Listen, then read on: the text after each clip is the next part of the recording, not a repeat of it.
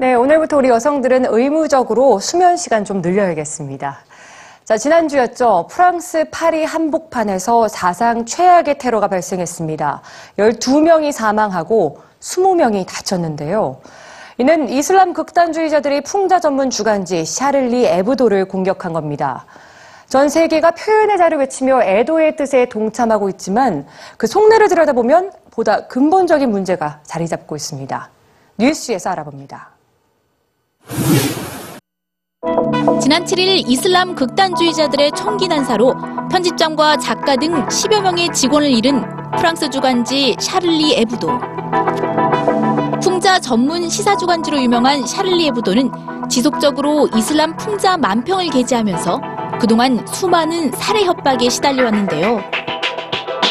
IS의 지도자 알바그다디가 만평 작가와 입을 맞추고 있는 이 만화를 계기로 샤를리 에브도는 결국 테러의 희생자가 됐습니다. 샤를리 에브도가 풍자만 평으로 이슬람과 악연을 맺은 것은 10여 년 전입니다.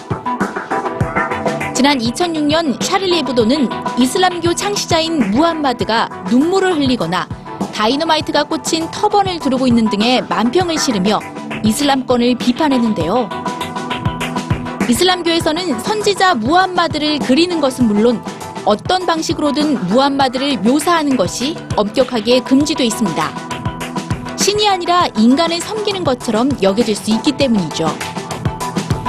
그럼에도 불구하고 지속적으로 무함마드 풍자만평을 실어온 샤를리 에브도는 2011년 화염병 방화로 사무실이 잿더미가 됐고 2012년에는 벌거벗은 무함마드의 누드 만평을 실었다가 이슬람계로부터 소송을 당하기도 했습니다. 하지만 샤를리 에브도가 풍자한 것은 이슬람뿐만이 아닙니다. 성역 없는 풍자를 위해 어떠한 광고도 받지 않았던 샤를리 에브도는 정치, 문화, 종교 등 여러 분야에서 신랄한 비판을 해왔는데요. 프랑스 정부는 물론 김정은 국방위원장, 마이클 잭슨, 유대교, 가톨릭 등에 관한 다양한 풍자 만평을 실어왔습니다.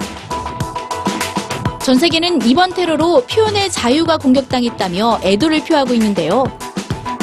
풍자의 수위가 지나쳤다는 입장과 함께 찬반 양론이 펼쳐지고 있습니다. 하지만 여기에는 좀 더 근본적인 문제가 있습니다. 점점 더 심화돼가는 프랑스와 이슬람 극단주의 간의 갈등입니다. 프랑스에서 무슬림 인구는 전체 인구의 10% 정도로 유럽에서도 비교적 큰 수치인데요. 이들은 프랑스가 이슬람 국가 IS를 격퇴하기 위한 싸움에 참여하고 부르카나 히잡과 같은 이슬람 전통 복장 착용을 금지하는 등 이슬람을 차별한다며 불만의 목소리를 높여왔습니다. 반면 프랑스인들은 경기 침체로 삶이 어려워지자 자국에 이민 온 무슬림들이 자신의 일자리를 빼앗아 간다며 반감을 드러내고 있습니다. 게다가 최근 이슬람 극단주의자들에 의한 연쇄 테러가 급증하면서 이슬람에 대한 공포 또는 증오를 뜻하는 이슬람모포비아가 더욱더 확산되고 있는데요. 작년 말 스웨덴에서는 일주일 사이에 세 차례에 걸쳐 이슬람 사원 방화 사건이 발생했고 독일에서도 매주 반이슬람 시위가 열리는 등 반이슬람 정서는 이제 유럽 전체를 휩싼 상황입니다. 40년 만에 발생한 최악의 테러로 충격에 빠진 프랑스. 그리고 이 테러를 계기로 다시 시작된 유럽과 이슬람 두 문명의 충돌. 해법이 시급한 시점입니다.